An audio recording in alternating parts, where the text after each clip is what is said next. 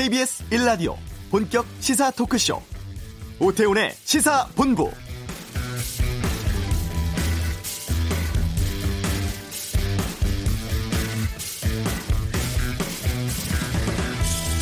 21대 국회가 본격적인 활동에 들어갔습니다. 1호 법안도 나왔습니다. 민주당 박광원 의원이 제출한 공공기관의 사회적 가치 실현에 대한 기본 법안, 이른바 사회적 가치법입니다. 민주당은 3차 추경 문제를 이야기하고 있고 통합당은 코로나 사태에 대응하는 민생 법안들을 논의합니다. 또 미래통합당 김종인 비대위 국립현충원 참배로 첫 공식 일정 시작했죠. 경제 비대위 표방하면서 기본소득을 포함한 사회 안전망 관련한 혁신을 구상하겠다고 합니다. 출발부터 여야 모두 민생과 경제 외치고 있습니다. 그동안의 도물국회 오명에서 벗어나 21대 국회가 그야말로 일하는 국회를 만들 수 있을지 궁금한데요. 첫 시험되는 오는 8일 시한인 국회원 구성 협상입니다. 오태훈의 시사본부 이번 국회에서는 여야 모두 기본소득이 화두입니다. 소수지만 가장 적극적으로 접근한 의원이 있습니다. 잠시 후 이슈에서 기본소득당 용해인 의원 만나겠습니다.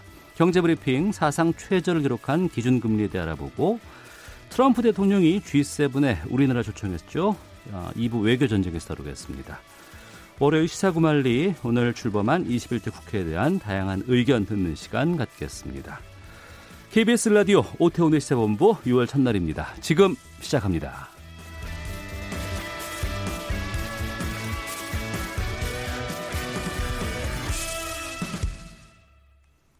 긴급 재난지원금 잘 쓰고 계십니까? 아, 최근에 이 재난지원금을 기점으로 기본소득에 대한 국회 관심이 높아지고 있습니다. 여야 모두 모든 국민에게 정기적으로 일정한 수준의 소득을 지급하는 기본소득 도입을 골자로 한 법안 발의 추진하고 있다고 하는데요. 어, 여기에 대해서 가장 적극적으로 접근하고 계신 분입니다. 당 이름도 기본소득당입니다. 용혜인 의원과 함께하겠습니다.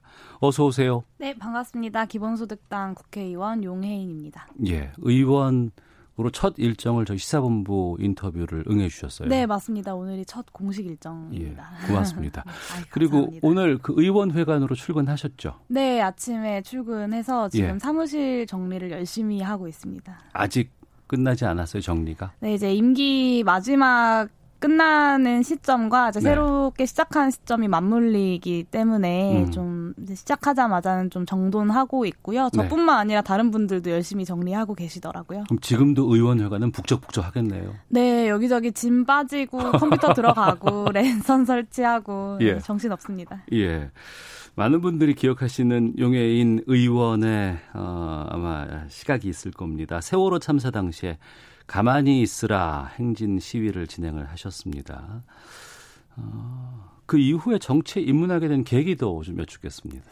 네, 말씀하신 대로 세월호가 사실은 저한테는 가장 결정적인 순간이었고 예. 인생에서 가장 큰 기억 중에 하나인데요. 음. 제가 이제 안산에서 오랫동안 살면서 어, 처음 참사 소식을 접했을 때 굉장히 깜짝 놀랐어요. 네. 친구들이 굉장히 가고 싶어하는 학교였거든요. 단원고가 네, 새롭게 예. 생긴 제가 고등학교 갈 때 새롭게 음. 생긴 학교였고 교복이 되게 예뻤어요. 아이고, 예. 많이 가고 싶어 했, 던 익숙한 이름이 들려서 굉장히 깜짝 놀랐는데요. 그 이후에 이제 세월호 뭐 진상 규명과 수습을 요구하는 활동들을 하면서 좀 고민이 많아졌어요. 음. 아무래도 이런 비슷한 참사들이 계속 반복되잖아요. 세월호 이전에도 있었고 사실 얼마 전에도 이천 화재 참사가 있었는데 이 생명과 안전에 대한 돈 비용들이 다 정말 비용 취급 당하는 사회에서 결국에는 이 사회를 바꾸지 않으면 비슷한 네. 참사가 계속 반복되겠다라는 음. 고민이 들더라고요. 그래서 좀 사회를 바꾸는 일을 해야겠다. 그리고 그 통로가 저한테는 좀 정치라고 생각이 돼서 예. 직접 예. 정치를 해야겠다고 마음을 먹었습니다. 학생 때부터 사회를 바꿔야 되겠다라는 신념으로 활동을 하게 되면 네. 뭐 집회도 참석해야 되고 하다 보면 시위도 하게 되고 네. 그것 때문에 법률 위반으로 기소도 되셨어요. 네, 가만히 있으라 침묵 행진을 했다는 이유로 예. 어, 제가 2014년 10월 말에 기소돼서 얼마 음. 전에 판결, 최종 대법원 판결을 받았습니다. 무죄 받으셨다면서요? 네, 무죄 취지의 파기환송심을 이제 또 시작하게 되었죠. 아, 좋은 일이 좀 많이 있습니다 최근에. 네. 네 굉장히 저도 대법원 판결 받고 네. 기쁘기도 했고 사실 좀 음. 허탈하기도 했어요. 저희 네. 제가 재판을 6년을 받았고 그 음. 중에 이제 2년이 1심이었고 네. 3년 정도는 3, 그 대법원에서만 3년을 계류하고 있었거든요. 근데 음. 이것이 어쨌든 저는 무죄가 나올 거라고 생각했지만 6년을 끈 사건이 결과적으로 유죄를 받았다라는 게 그 시간에 대해서 굉장히 좀 허탈하기도 하더라고요. 네. 어, 예전의 활동에 대해서 많은 분들이 관심을 갖고 있을 것 같고 또 최근에는 논란도 좀 있었습니다. 이게 논란이 될지는 모르겠는데 네. 유튜브에서 국회의원 배지 unboxing을 진행을 해서 이게 또 뉴스로 꽤 많이 됐었는데 네. 말이 unboxing이지 이게 그냥 포장 뜯는 거 아니에요? 개봉한다는 건데. 네, 그렇습니다. 이게 왜 하셨고 왜 논란이 됐다고 보세요? 네, 어 제가 이제 국회에 드나들면서 네. 경험한 국회는 굉장히 권위주의적이었어요. 음. 국회의원들이 굉장히 나와는 다른 사람처럼 느껴지고 특별하고 네. 어떤 신비로운 사람처럼 느껴지는 것들을 좀 깨고 싶었습니다. 음. 그래서 어, 어떤 특별한 사람이 국회의원을 하는 것이 아니라 내 네. 주변에 정말 나를 대표할 수 있는 사람들이 국회를 국회에서 일을 한다라는 걸 좀 보여드리고 싶었고요. 네. 네, 이 과정에서 뭐 표현이 좀 투박했던 점들, 그러니까 긍정적으로 봐주시는 분들도 계셨고 좀 비판적으로 봐주시는 분들도 계셨고 그래서 그 의견들을 제가 좀 많이 읽었고요. 어. 좀 표현이 투박하다는 지적에 대해서 좀 앞으로 개선해야겠다라고 생각하 하, 하 기 하고요. 그리고 네. 근데 그럼에도 불구하고 앞으로 이 국회의원의 어, 좀 불필요한 권위들을 음. 많이 내려놓는 컨텐츠들은 좀 앞으로도 많이 발행할 생각입니다. 네. 특권은 좀 많이 줄이고 내려놓고 네. 또 일은 더 왕성하게 해야 될 것 같은데 초선 의원으로 활동하면서 어떤 계획 갖고 계십니까? 네, 저는 기본소득당의 유일한 국회의원이기 때문에요. 예. 21대 국회에서 실제로 기본소득을 실현하는 것을 가장 큰 목표로 가지고 있습니다. 음. 네. 잠시 뒤에 그건 구체적으로 네. 좀 여쭤보겠고요. 상임위는 그러면 어떻게 배정? 아, 아직 결정되진 예정이에요? 않았고요. 예. 제가 1순위로 지망하는 곳은 기획재정위원회예요. 이번에 음. 이제 긴급재난지원금 논의에서도 보셨듯이 예. 이 재정 문제에 대해서 다루는 것이 기본소득 실현에 굉장히 중요한 문제이기 때문에 음. 기획재정위원회에서 활동할 수 있으면 좋겠다라고 네. 생각하고 있습니다. 예. 그러니까 오늘 첫 출근을 했지만 이제 방 정리도 해야 되고 네. 이제 국회의원으로 왕성한 활동을 해야 되는데 어, 이제 뭘 어떻게 해야 될까라는 게 좀 궁금해요. 네. 전반적으로 뭘 어떻게 할 수 있는 것인지 어디 가서 어떤 얘기를 해야 되고 어떤 어, 또 의원은 법안 발의가 또 상당히 네. 중요한 일로 알고 있는데 전반적으로 좀 말씀해 주신다면. 네, 우선은 최근에 이제 말씀 오프닝에서 말씀해 주신 것처럼 기본소득에 네. 대해서 여야 할 것 없이 많은 분들이 관심을 가져주고 계십니다. 저 음. 굉장히 고무적인 일이라고 보고요. 네. 21대 국회에서 어, 실제로 기본소득이 실현 가능하다라는 것에 대한 합의를 만들어내는 것이 가장 큰 과제라고 봅니다. 그래서 음. 일단 기본소득당에서 주장하는 모델에 대해서 일방적으로 이제 법안을 발의하고 네. 이것에 네. 대해서 저희 안에 대해서만 논의하자라는 음. 것이 아니라 네. 좀 한국 사회에서 전 사회적인 기본소득에 대한 수기 과정을 거칠 필요가 있다라는 생각이 좀 들어서요. 음. 일단은 이제 그 입법을 통해서 기본소득 공론화위원회를 설치하는 것을 좀 많은 정당들과 네. 이제 정 정치인 분들께 좀 제안 드리려고 해요. 그래서 음. 예전에 신고리 오류코기 위원회 그 공론화 위원회 진행되었던 거 기억하실 텐데 신고리 원전 말씀하시는 네네네. 거죠. 예. 그때 이제 시간이 워낙 짧아서 많은 어. 분들이 좀 비판적으로 평가하시는 부분들이 있긴 하지만 예. 그럼에도 불구하고 기본소득 역시도 좀 온 음. 국민들이 함께 논의할 수 있는 어, 그런 과정들이 좀 필요하겠다 싶어서 1차적으로는 공론화위원회 설치를 목표로 하고 많은 분들께 제안 드리려고 하고 있습니다. 네. 계획은 그렇습니다만 국회는 원 구성이 완성이 돼야 네. 이게 이제 일을 시작할 수 있는 것 아니겠어요? 네. 개원 언제쯤 예상하세요? 지금 분위기는? 아, 예상은 저도 네, 좀 앞, 좀 한치 앞이 보이지 않는 상황인 것 같은데요. 네. 어, 이제 원구성이 빠르게 진행된 적이 최근 국회에서는 거의 없 없었더라고요. 예. 6월 말, 7월 음. 아니면 8월까지 가는 경우도 길게 있었다고. 길게 됐을 땐 88일 동안 원 구성이 안 된 적도 네, 있었습니다. 그렇다고 하더라고요. 예. 근데 저는 좀 최대한 20대 국회가 일하지 않는 국회 혹은 일 못하는 국회라고 음. 비판을 많이 받았던 만큼 네. 어, 좀 내려놓을 것은 내려놓고 음. 실제로 일이 진행되게 하는 방법으로 네. 여야가 통 크게 논의를 좀 진행하면 좋겠다라는 바람이 있습니다. 네. 자, 오태훈의 시사본부 어, 기본소득당 용혜인 의원과 함께 말씀 나누고 있습니다. 구체적으로 그러면은 최근에 정치권의 가장 큰 관심사로 떠오르고 있는 기본소득에 대해서 좀 말씀을 좀 나눠보도록 하겠습니다. 네. 지금 전 국민에게 매월 60만 원씩 지급해야 한다 이렇게 주장하고 계시다면서요? 네, 맞습니다. 이 취지부터 좀 말씀해 주신다면. 네, 우선은 이제 금액보다는 네. 그 모두에게 조건 없이 그리고 정기적으로 주어지는 기본소득이 한국 사회에 필요하다라는 네. 것이 좀 더 먼저 이야기되어야 될 것 같고요. 음. 어, 저희가 저희뿐만 아니라 많은 정당들에서 이제 기본소득에 관심을 갖기 시작한 이유도 저는 비슷할 것이라고 보는데요. 네. 첫 번째는 4차 산업혁명이라는 이제 전 사회적 경제적인 구조의 변화 변화를 음. 우리가 마주하고 있다는 점입니다. 네. 예전에는 공장을 지어서 공장에 사람을 고용해서 상품을 생산하고 돈을 벌었다면 네. 이제는 기업들이 얼마나 많은 데이터를 가지고 있느냐가 기업의 경쟁력을 결정하는 시대가 되었죠. 예. 그래서 인공지능과 기계가 사람들의 일자리를 대체하기 시작했는데요. 네. 그러면 질문이 남죠.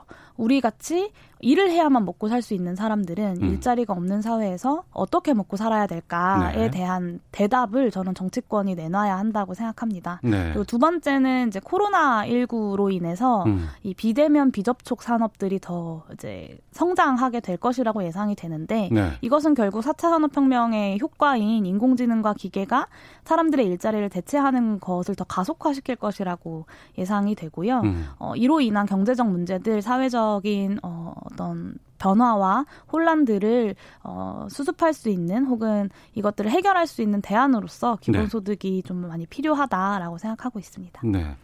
코로나 전만 해도 네. 기본소득에 대해서 많은 분들이 관심 갖지는 못했었습니다. 지금 청취자 1814님께서도 기본소득 저도 부정적으로 생각을 했었는데 이번에 재난지원금 받아서 사용을 해보니 긍정적인 효과가 적지 않다는 생각이 들었습니다라는 의견도 주셨고 네. 원희님께서는 용호원님 반갑습니다. 더불어시민당에서 원대 복귀하셨네요. 열심히 의정 활동해 주시길 바랍니다. 네, 열심히 하겠습니다. 그 긴급 재난 지원금은 이건 일시적으로 주는 거기 때문에 기본 소득은 아니지 않습니까? 네. 근데 이번에 100만 원 이렇게 지급하다 보니까 4인 가족으로 해서 많은 분들이 어 이게 좀 의미가 있네. 쓸만 하겠다라는 네. 얘기들 많이 있어요. 첫 번째, 왜 처음에 60만 원을 제시하셨는지부터 좀 아, 여쭙겠습니다. 네, 60만 원은 정부가 정한 이제 2020년 기준 기초생활수급자들의 1인 가구 생계 급여가 52만 8천 원 정도입니다. 1인 가구가. 네, 그래서 정부가 정한 최저한의 그러니까 최소의 생계비 음. 어, 정도는 정도로는 시작할 수 있지 않을까라는 취지에서 어, 그 생계급여 수준의 60만 원이라는 금액을 책정하게 되었습니다. 네. 그러면 재난지원금과 달리 뭐 위기가 온다거나 네. 일시적으로 도움이 필요할 때 주는 것이 아니고 기본소득은 항상 네. 모두에게 다 주는 거잖아요. 네네. 네. 이게 왜 필요하다고 보세요?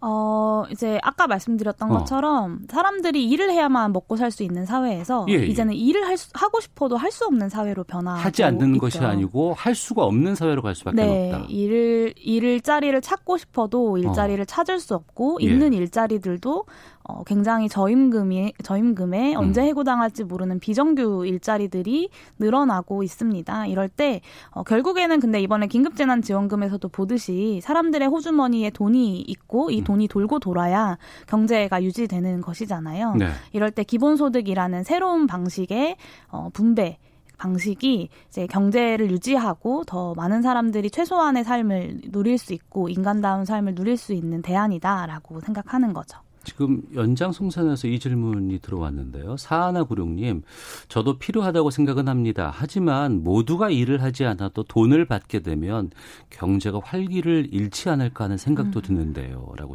질문 주셨거든요. 네, 맞습니다. 예전에는 이제 일하지 않는 사람들한테 왜 돈을 줘야 되느냐라는 음. 질문들을 많이 받았는데요. 네. 좀 전에 말씀드린 것처럼 이제는 일하고 싶어도 일할 수 없는 어, 사, 사회 경제적 구조로 가고 있다라는 음. 것이고 네. 최근에 이제 글로벌 시가총액 5위 안에 드는 그룹들이 기업들이 다 페이스북, 음. 뭐 아마존 뭐 구글 이런 기업들이 다 대부분을 차지하고 있습니다. 근데 예. 이런 기업들은 예전에 제조업들에 비해서 5분의 1 정도밖에 되지 않는 사람들을 고용하고 있거든요. 어. 그러니까 경제는 계속 성장하는데 네. 고용 없이 성장하는 경제를 우리가 어, 마주하고 있는 거죠. 이럴 음. 때 결국에는 사람들의 내수 경제, 사람들의 호주머니, 서민 경제가 유지되기 위해서는 기본소득이 필요할 수밖에 없다라고 생각합니다. 네. 그렇게 주장할 수는 있지만 네. 현실적으로 이게 막대한 재원이 들어간다고 생각이 듭니다. 네. 뭐 매년 뭐 360조 원의 예산이 뭐 든다 뭐 이런 얘기도 나오곤 있는데 네네. 이 재원에 대해서 좀 말씀해 주세요. 네, 360조는 이제 저희가 기본소득당이 주장하는 60만 원 모델의 이제 재원 모델이 360조인데요. 네. 어, 저희는 이제 시민 배당으로 30만 원, 그리고 탄소 배당으로 10만 원, 토지 배당으로 20만 원 이렇게 음. 해서 60만 원을 구성하는 안을 가지고 있습니다. 그런데 실제로 증세의 규모가 360조냐라고 하면 그렇지 않다라고 말씀드릴 수 있고요. 네. 저희가 예상하는 순 증세 규모는 108조일 것으로 예상합니다. 왜 그렇죠? 그렇죠. 네. 어. 저 어, 일단은 기본소득이라는 것 그리고 저희가 시민배당으로 주장하고 있는 이 시민재분배 기여금이라는 것은 다른 세금이랑은 좀 달라요. 다른 세금은 걷어서 정부가 이제 정부가 생각하는 곳에 쓰는 것인데 네. 이 재원은 걷자마자 바로 사람들에게 돌려주는 금액이잖아요. 어. 그래서 저희가 구상하고 있는 모델은 전 국민의 70%가 자신이 내는 돈보다 받는 돈이 더 많아요. 음. 그래서 실제로 더 내야 하는 금액과 더 받는 금액을 상쇄하고 나면 네. 실제로 네. 순 증세 규모는 108조 정도로 좀 예상을 하고 있고요. 음. 저 어, 70% 그러니까 대부분의 국민들은 어, 자기 신이 내는 세금이 더 많이 늘어나는 난다. 하기보다는 네. 실제로 국가로부터 받게 되는 기본소득이 더 많아지는 예, 것으로 구상하고 있습니다. 음, 소규모 정당이 구호로서 아니면은 여러 가지 정치적인 프레임으로서 이걸 말할 수는 있지만 정작 정부의 재정을 고려하지 않은 좀 재정 낭비 포퓰리즘이다 이런 네. 비판도 좀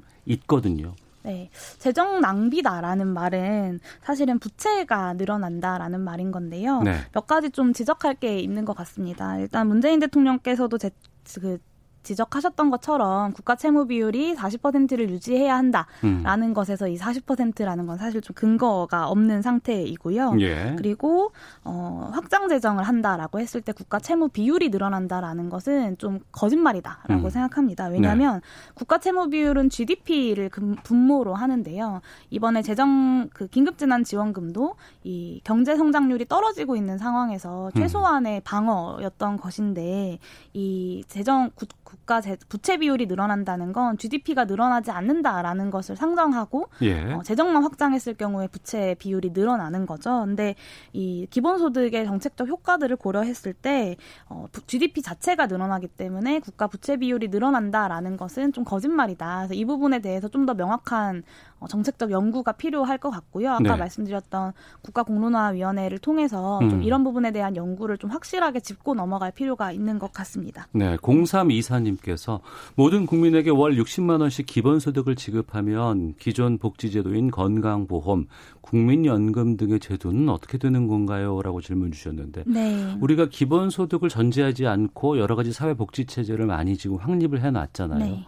이게 충돌될 수도 있고 네. 그래서 기존의 복지 제도들과의 조정이 필요합니다. 네. 일단은 국민연금 같은 경우는 음. 자신이 음. 낸 만큼 돌려받는 기여형이기 때문에 네. 좀 별도로 이야기를 해야 될 것 같고요. 음. 근데 국민연금의 어, 개혁에 대해서는 네. 기본소득과는 좀 다른 차원으로 더 많은 고민과 논의가 필요한 것 같습니다. 음. 건강보험이나 고용보험 역시도 기여형이기 때문에 기본소득과는 네. 좀 별개의 어, 것이라고 볼 수 있고요. 다만 이제 기존에 좀 선별적으로 지급되던 생계급여, 그러니까 음. 기초생활수급자들에게 지급되던 생계급여라거나 아니면 이제 연령별로 이미 시행되고 있는 기본소득과 비슷한 사회 수당들이 있어요. 예를 네. 들면 네. 아동 수당이라거나 음, 예. 어, 기초 노령 연금이라거나 청년 기본 소득이라거나 이런 재정들은 이제 기본 소득에 통합해서 운영하는 것이 맞다라고 보고 있습니다.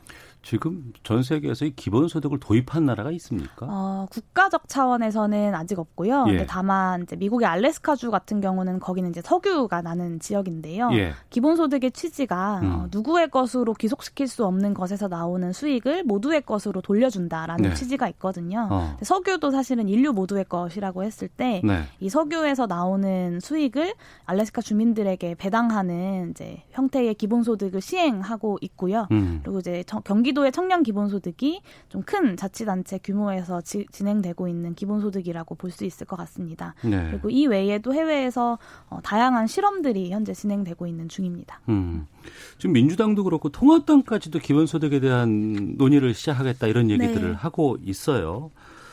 어, 21대 국회에서 좀 이 기본소득제도 도입을 입법하기 위해서는 어떤 활동 계획할 것인지도 궁금합니다. 네, 우선은 각 당에 기본소득을 주장하시는 분들이 많이 계신데요. 네. 말씀하셨던 것처럼 이제 김종인 비대위원장이랑 음. 안철수 국민의당 대표도 기본소득 얘기하시더라고요. 주말에 얘기하셨어요. 네. 예. 그리고 이제 민주당에도 저희가 이제 선거연합정당을 같이 했었는데 예. 기본소득에 관심 있는 분들이 많이 계십니다. 어. 그래서 각 정당에 어, 특히 김태년 원내대표와 주호영 원내대표를 만나서 기본소득에 대한 논의 방안에 대해서 함께 좀 논의를 하고 싶고요. 예. 네. 그리고 어, 이제 각 정당의 기본소득을 지지하는 분들과 좀 초당적으로 이런 논의들을 진행하고자 합니다. 음. 그래서 국회의원들은 연구 모임을 만들 수 있는데요. 네. 현재 국회 어, 기본소득 연구 모임도 준비가 되고 있는 중입니다. 네, 7011번 쓰시는 분께서 일하고 싶어도 일자리 부족으로 일하지 못하는 국민들의 삶을 국가가 보장한다는 기본소득당의 취지와 정책 연구 신선하고 마음에 듭니다. 앞으로 의정 활동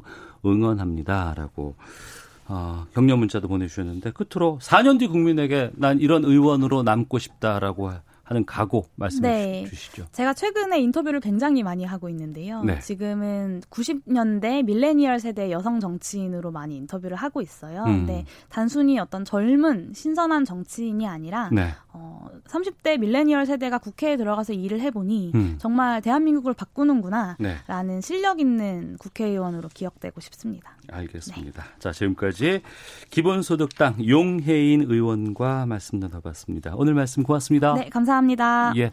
이어서 교통 상황 살펴보겠습니다. 교통정보센터 이승미 리포터입니다. 네, 이 시각 교통 상황입니다. 고속도로와 시내도로 소통 한결 여유가 생겼습니다. 하지만 사고는 방심하는 순간 찾아오기도 하니까요. 운전 중 전방 상황을 잘 살펴주시기 바랍니다. 서울시내 올림픽대로 공항 방향으로 반포대교를 지난 4차로에서 사고가 나서 정체고요. 강변북로 구리 방향으로는 성수대교와 영동대교 사이 4차로가 사고 때문에 막혀 있어서 밀리고 있습니다. 동부간선도로 의정부 방향 성수분기점에서 성동분기점 쪽으로도 사고 여파 때문에 밀리고 있고요. 고속도로는 중부 내륙고속도로 양평 방향으로 문경 휴게소 부근이고요. 작업 여파 때문에 2km 구간 정체입니다. 또 같은 방향 연풍터널 한 2차로와 갓길엔 화물차가 고장으로 서 있어서 처리 중이니까요. 차로 변경에 유의하셔야겠습니다. 남해고속도로 순천 방향으로 축동 부근에서 도로 보수 작업하고 있습니다. 3km 구간 정체되고 있습니다. KBS 교통정보센터였습니다. 오늘 0시 기준으로 코로나19 신규 확진자가 35명 증가한 가운데 지역사회 감염 30건 중 24건이 종교 소모임에서 발생한 것으로 나타났습니다. 인천에서 열린 한 교회 부흥회 모임에서 18명이 코로나19에 집단 감염됐습니다. 한편 무증상 감염으로 인한 집단 감염을 막기 위해 서울시는 오늘부터 영어 유치원 종사자를 대상으로 선제 검사를 시작합니다. 더불어민주당과 정부는 3차 추가 경정 예산을 단일 추격으로는 역대 최대 규모로 편성하기로 하고 소상공인에게 긴급자금 10조 원을 지원할 수 있도록 신용보증기금 출연을 확대하기로 했습니다. 코로나19 사태로 생계가 어려워진 특수고용직 종사자와 프리랜서, 영세 자영업자, 무급휴직자를 위한 코로나19 긴급 고용안정지원금의 온라인 신청 접수가 오늘부터 시작됐습니다.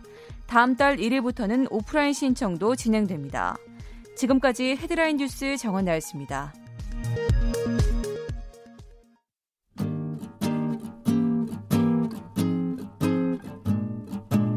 KBS 1라디오 오태훈의 시사본부 여러분의 참여로 더욱 풍성해집니다.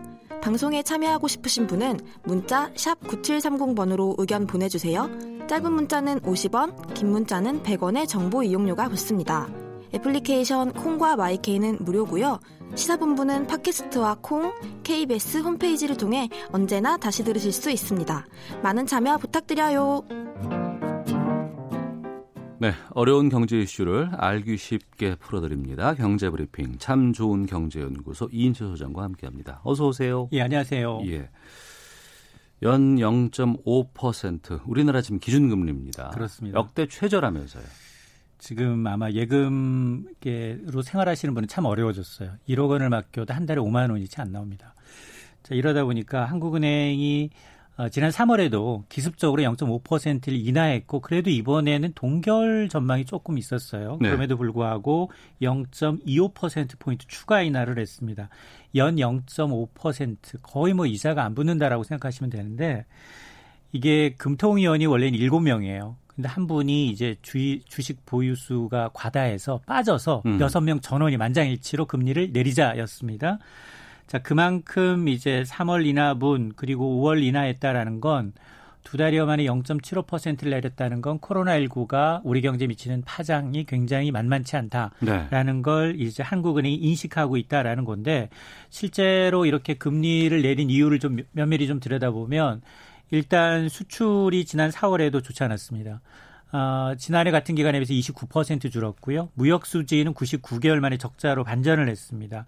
그런데 이제 글로벌 봉쇄 조치가 주로 2분기에 이제 시작이 됐고 전 세계적으로 확산이 됐기 때문에 본격적인 수출 감소세에 대한 피해는 2분기에 더 집중될 수밖에 없습니다. 음. 그러다 보니까 한국은행 입장에서는 금리 내릴 거 네. 미리 선제적으로 좀 내리자라는 건데요. 그러면 지금 뭐 한국은행이 지금 0.5%까지 금리를 내렸는데 더 내릴 수 있느냐? 음. 이 부분에 대해서는 아니다라고 이제 이주열 총재가 얘기를 하고 있는데 아, 기준금리 0.5%는 실효 하한에 가깝다. 네. 이 얘기는 금리를 더 내려도 음. 경기 부양 효과가 없기 때문에 이걸 사수하겠다. 연내는 금리 동결을 시사하는 셈이고 그러면 쓸 수 있는 이제 유동성 카드라는 게 뭐냐? 이른바 양적 완화. 네. 선진국도 제로 금리까지 낮추고 그다음에 돈을 푸는데 그 방식이 시중에 있는 국채를 매입함으로 해서 중앙은행의 유동성을 푸는 그런 이제 이 안정화에 나설 수 있음을 강조했습니다. 네. 금리가 높을 때 여러 가지 뭐 이슈들을 뭐좀 점, 어, 선점한다거나 뭐 했을 때 금리 조정 같은 것들을 통해서 여러 가지 대응들을 하거나 반응을 보거나 하는 건 했었는데 이젠 내리고 내리고 하다 보니까 거의 제로까지 와버렸어요. 더 맞습니다. 이상의 여력은 없는 것 같아요. 맞습니다. 그러니까 이런 상황은 그만큼 글쎄요, 경제가 위기가 아닐까라는 생각이 들기도 하고 또 경제 위기를 따지기도 힘든 게 코로나 상황이 언제까지 갈지도 모르는 거 아니겠어요? 맞습니다. 그래서 이제 한국은행이 정말로 이제 그 정부하고 한국은행 굉장히 보수적이에요. 음. 이제 국민들이 느끼는 이런 이제 공적 기관에서 성장률 전망을 얘기할 때 굉장히 극도로 불안감을 느낍니다. 네. 다른 이제 기관과는 달리 그렇기 때문에 좀 보수적이고 조금 전망치를 조금 어, 긍정적으로 발표하는 경향이 있는데 근데 한국은행은 어, 올해 성장률 전망치 마이너스도 불가피하다라는 네. 거예요. 어, 지난 2월만 하더라도 올해 한 2.1% 성장이 가능하다라고 했는데 마이너스 0.2%로 낮췄습니다. 음. 그러면 과거부터 쭉 지켜볼 때 우리나라가 마이너스 성장한 게 몇 번이나 있냐 두 번밖에 없어요. 네. 올 쇼크, 2차 올 쇼크가 있었던 1980년대 그리고 IMF 외환위기 당시 두 음. 차례였고 사실 한은이 이제 한 번 더 2008년 글로벌 금융 위기 당시에 2009년은 사실 마이너스도 불가피합니다라고 얘기했지만 실제 뚜껑을 열어보니까 플러스 성장을 했거든요. 네. 그래서 아마 지금은 수출도 좋지 않고 소비, 투자 트리플 약세에다가 코로나19가 미치는 타격이 적어도 적어도 2분기까지는 지속될 수밖에 없다라고 했기 때문에 성장률을 네. 대폭 낮췄는데 그런데 문제는 뭐냐? 이것도 지금 이제 미국과 중국의 어떤 2차 패권 전쟁 어, 지금 여기 예, 예. 반영이 안 된 겁니다. 어. 반영이 안 됐기 때문에 말씀하신 것처럼 예를 들어서 코로나 19가 하반기에 이제 더 이제 재현이 된다거나 이제 대유행할 가능성이 높아진다라고 하면 정말로 한국은행 입장에서도 이거는 마이너스 1.8% 때또로 이제 떨어질 수 있다라는 건데요. 물론 뭐 그렇다 하더라도 전 세계적인 어떤 코로나19 팬데믹 현상을 감안한 경기 충격을 보게 되면 상대적으로 우리가 굉장히 선방하고 있는 거예요. 음. 중국과 같은 경우 일부를 빼고는 이제 플러스 성장 자체가 없고요. 네. 대부분 뭐 4%, 5% 내외의 성장률 전망치가 나오고 있기 때문에 상대적으로 이제 그나마 좀 선전하고 있다라는 거고 특히나 한국은행은 내년에 우리나라 경제 성장률은 이 기저 효과를 감안하게 되면 3.1% 정도 어, 가능하다라는 건데 그럼에도 불구하고 이게 V자형 반등을 의미하는 건 아니다라고 음. 이제 강조를 하고 있습니다. 네. 성장률의 전망치를 우리가 가늠하는 게 중요한 것이 아니고 지금 이 위기를 어떻게 버텨내고 살아내느냐. 그래서 이 V자로 이걸 형태를 만드느냐가 참 중요한, 중요한 상황까지 왔습니다. 정부의 하반기 경제 정책 이 방향이 상당히 좀 중요할 것 같습니다. 맞습니다. 오늘 지금 회의하고 있어요. 음. 이걸 어떻게 내놓을 것인가. 네. 지금 일단 이번 주 초에 이제 정부의 하반기 경제 정책의 큰 그림이 나옵니다. 여기에서 과연 정부는 어떻게 할 거냐. KDI 내렸거든요. 한국개발연구원이 올해 플러스 0.2% 베스트 시나리오를 감안하면 그리고 한국은행은 베스트 시나리오 한다 하더라도 마이너스 0.2. 이 두 기관의 통계치가 사실 기획재정부가 이 두 기관의 통계치를 보고 네. 감안하고 하는데 어. 그리고 지난 주말에 발표됐던 게 또 있어요. 산업생산활동이거든요. 이건 제조업이 얼마나 잘 돌아가고 있는지 공장 가동률 얼마인지를 보여주는 지표인데 이것도 11년 만에 최저로 나왔거든요. 네. 자 그렇게 놓고 본다면 지금 한국은행이 올해 나올 성장률 전망치는 당연히 이제 두세 가지로 이제 나누어서 이제 한국은행처럼 발표할 가능성이 높은데 네. 일단은 베스트 시나리오는 뭐 제로 이상의 성장률을 내놓는다 하더라도 음. 코로나19 확진이나 아니면은 이제 가을이나 변종이 나타날다 이럴 경우에는 마이너스 성장도 불가피하다라고 보는 거고요. 예. 그래서 실물 지표들을 감안해서 이제 정부의 경우에는 토대로 발표하겠다라고 했기 때문에 저는 개인적으로는 한국은행의 마이너스 성장보다는 오히려 한국개발연구원, 국책연구원의 플러스 성장 전망을 일단 베스트 시나리오로 놓고 이제 이 수정 전망하지 않겠느냐라고 보고 있습니다. 예. 문재인 대통령이 지금 상황이 경제 전시 상황이다 이렇게 규정하면서 모든 재정 역량을 총동원하라는 지시를 내렸어요. 맞습니다. 지금 이제 국가 재정 전략 회의가 있었거든요. 여기서 이제 코로나 충격이라는 게 이제 경제 전시 상황이고 그렇다면 전시 재정을 편성하는 각오로 총동원해라. 확장 재정의 필요성을 역설한 겁니다. 지금 현재 위기가 뭐 전 세계적으로 바닥이 보이지 않고 있고 우리 경제도 예외가 아닌 만큼 이 재정이라는 게 국가 정책을 좀 실현하는 직접적인 수단이기 때문에 불을 끌 때도 초기에 충분한 물을 뿌려서 큰 피해를 막을 수 있는 것처럼 재정의 역할을 강조했는데 어쨌든 이제 이 문 대통령의 입장은 지금이 국가 부도에 준하는 이제 위기이니까 재정 건전성이나 국가 채무를 나중에 따지고 지금 네. 최대한 돈을 풀어라라는 어. 의미입니다. 예. 그럼 3차 추경이 상당히 좀 크게 대폭 늘어나지 않을까 싶은데요? 맞습니다. 21대 국회가 가장 먼저 풀어야 될 숙제예요. 문 대통령은 1차, 2차 추경안을 뛰어넘는 3차 추경안을 신속하게 준비해달라라고 당부를 했습니다. 역대급 추경이 될 것임을 예고하고 있는데 이미 3차 추경은 일자리 추경이다라고 못을 박았어요. 네. 그러면 이제 고용보험의 사각지대에 있는 이 특수고용 노동자들을 지원하는 방안, 그리고 지금 고용을 유지한 기간 산업에 대해서 지원하는 방향, 음. 그리고 이제 한국판 뉴딜, 이 그린 뉴딜에 사용할 예산 등을 합치면 당초 3차 이제 추경의 경우에는 한 10조 원 정도 예상을 했는데 이게 대폭. 어, 30조 플러스 알파가 되지 않겠느냐라는 관측이 나오고 있습니다. 이렇게 되면 2차 추경까지만을 감안했을 경우 국가 채무 비율은 GDP 대비 한 41% 남짓이거든요. 네. 자, 이에 대해서 이제 문 대통령은 위기 국면에서는 충분한 재정을 투입을 통해서 위기를 먼저 극복하고 그다음에 경제 성장률을 높여서 재정 건전성을 회복하는 선순환을 도모해야 한다라고 이제 해석을 하고 있습니다. 네. 아무래도 이제 앞서 뭐 40% 얘기도 좀 약간 해봤습니다만 이 국가 빚이 늘어나니까 뭐 증세도 필요하다 이런 얘기에 대해서는 어떤 입장이세요? 사실 증세 얘기는 굉장히 민감해서 어. 꺼내기가 어. 좀 어렵습니다. 예. 그럼에도 불구하고 국책 연구기관인 KDI가 이 고양이 목에 방울을 달고 있습니다. 아, 코로나19 관련해서 재정 지출 증가로 재정 건전성이 위협받고 있는 만큼 증세도 서서히 검토해야 된다라고 제안을 한 겁니다. 네. 그러면 KDI 논리는 뭐냐? 지금 코로나19로 인해서 침체를 해서 이제 극복을 위해서는 재정이 필요하고 다만 돈을 쓰더라도 고착화되어 있는 복지 예산에 재정을 집중하는 것보다 단기로 경기를 부양할 수 있는 SOC 사회간접 시설의 건설 등이 더 적합하다라는 거예요. 따라서 이 장기적으로 이제 증세 논의의 필요성이 에, 시작되는 시점이다라는 건데 음. 지금은 전 세계적으로 지금 코로나 위기 방역이 총력을 기울이는 건 맞다. 그러나 이런 코로나의 직격탄을 받고 있는 취약계층, 소상공인 이들에 대한 이 선제적인 재정 투입과 더불어서 다만 이제 보편적 복지가 아닌 재정이 꼭 필요한 곳, 효과가 빨리 나타나는 곳에 우선적으로 쓰여야 한다라는 겁니다. 네. 위기이기 때문에 이제 곡간을 신경 쓰는 것도 중요하지만 이 곡간에 들어 있는 이 곡식들이 어디에 가서 쓸 수 있느냐 이게 가장 지금 중요한 시점이 아닌가 싶습니다. 자. 참 좋은 어, 경제연구소 이인철 소장과 경제브리핑 마치도록 하겠습니다. 오늘 말씀 고맙습니다. 네, 고맙습니다. 예.